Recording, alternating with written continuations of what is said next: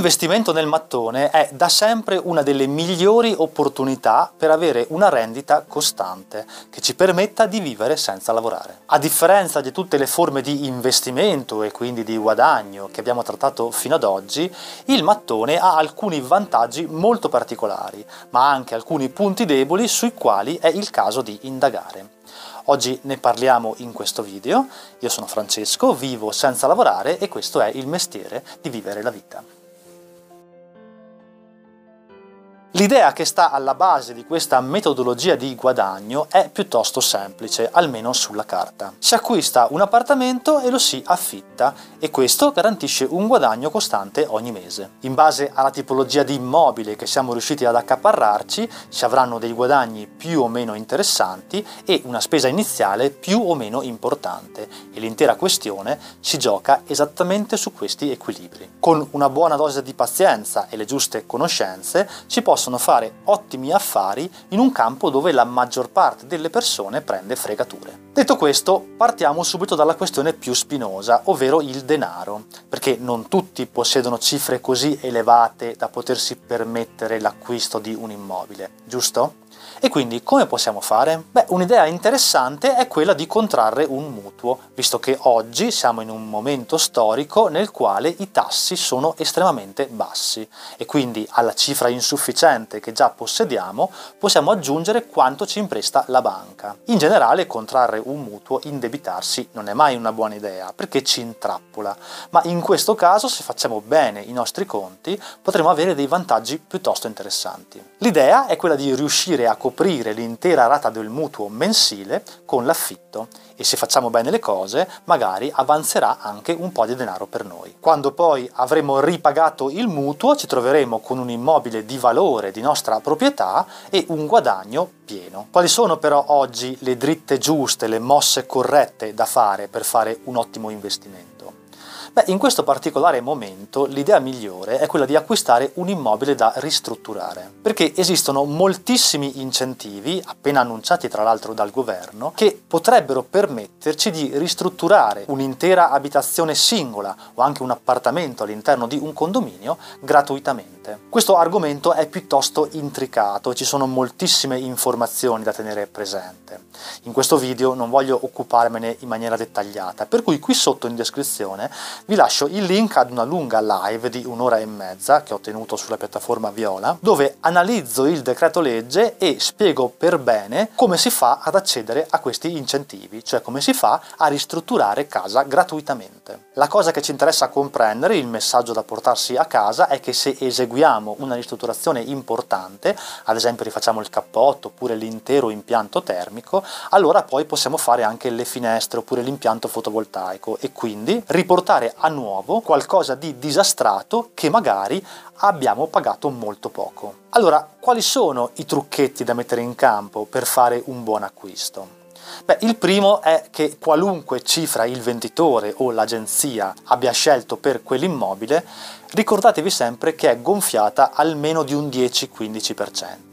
Quindi la migliore strategia di acquisto è quella di fare un'offerta estremamente bassa e poi vedere cosa succede. Non dobbiamo mai innamorarci di un immobile, là fuori esiste sempre un affare per noi. L'appartamento imperdibile che adesso vogliamo a tutti i costi verrà presto rimpiazzato da qualcos'altro che finirà sul mercato e che sarà altrettanto appetibile. Il mercato immobiliare è qualcosa di sempre molto vivo, tutto sommato anche nei momenti di crisi. Se dunque faremo un'offerta considerevolmente considerevolmente bassa e il venditore accetterà, benissimo, altrimenti pazienza, troveremo qualcos'altro. Gli affari nel mondo immobiliare si fanno esattamente in questo modo, con la pazienza. Un altro aspetto molto importante che bisogna verificare in prima persona è che sia tutto in regola, ovvero che non ci siano abusi edilizi, pendenze o pignoramenti anche solo di parti dell'immobile. Va verificato che le planimetrie depositate corrispondano con l'assetto reale dell'appartamento, che il venditore sia il reale proprietario e che se vende aziende per conto terzi ne abbia diritto. La maggior parte di queste informazioni possono essere verificate gratuitamente al catasto. Comunque va detto che un notaio, un buon notaio competente, fa sempre tutte queste verifiche prima dell'atto di vendita. Ad ogni modo, per non sbagliarvi, vi lascio qui sotto in descrizione il link ad un documento che elenca tutti i documenti necessari e tutto quello che occorre verificare per il trasferimento di proprietà di un immobile. Una volta acquistato è ora di ristrutturare e una buona idea è quella di seguire in prima persona tutti i lavori, contattando noi direttamente i vari professionisti. Affidarsi a quelle aziende che fanno ristrutturazione chiavi in mano solitamente è più costoso. Certo è che se in questo particolare momento ottenessimo quello di cui accennavo prima, cioè il famoso eco bonus del 110% e quindi riuscissimo a ristrutturare gratuitamente, poi alla fine poco importerebbe a chi affidiamo i lavori, tanto paghiamo zero. L'importante è che siano professionisti competenti. Finiti i lavori è ora di mettere a rendita il tutto il miglior modo per affittare un appartamento è o come casa vacanze oppure a studenti. Per il bene del nostro investimento, per la sicurezza dello stesso, è meglio evitare di affittare a famiglie oppure a single. Forse non lo sapete, ma per rendere esecutivo uno sfratto non solo sono necessari almeno 2000 euro di avvocato, ma poi passa sempre molto tempo, molti mesi nei quali non otteniamo alcun guadagno. Le case vacanze possono essere anche gestite da agenzie, agenzie immobiliari, che si occupano di affittarlo, di consegnare le chiavi e di fare le pulizie. Naturalmente per questo servizio trattengono una percentuale. L'affitto a studenti invece è molto interessante perché solitamente ha un basso rischio di insolvenza, visto che ai ragazzi è possibile fare contratti annuali e quindi se non pagano sappiamo che si tratta di un periodo quantomeno contenuto.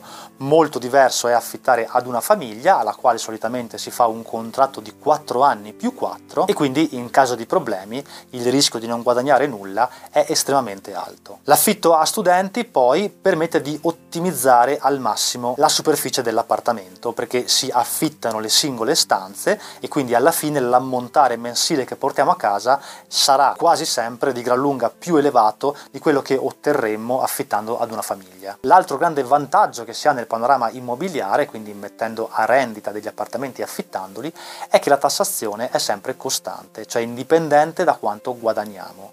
Ad esempio se affittiamo a canone concordato pagheremo solo il 10% di tasse a patto che teniamo l'affitto basso oppure il 21% se scegliamo per la cedolare secca. Va poi naturalmente considerato anche l'IMU sulla seconda casa e tutti i costi di manutenzione. Però è qui che si vede chi è bravo a fare i conti e quindi chi sceglie l'immobile giusto nella posizione giusta che può rendere cifre interessanti. Dunque, per quanto mi riguarda, io ritengo ancora questo uno dei migliori metodi di investimento, soprattutto perché in moltissimi casi è possibile gestirlo in maniera autonoma e quindi tagliare tutta una serie di costi che solitamente si hanno in altre forme di investimento. Un singolo appartamento locato bene nella posizione giusta può tranquillamente sostituire uno stipendio modesto e permetterci di vivere senza lavorare. Anche per oggi è tutto, io vi ringrazio tantissimo per essere stati con me e noi ci vediamo mercoledì prossimo con una nuova puntata del mestiere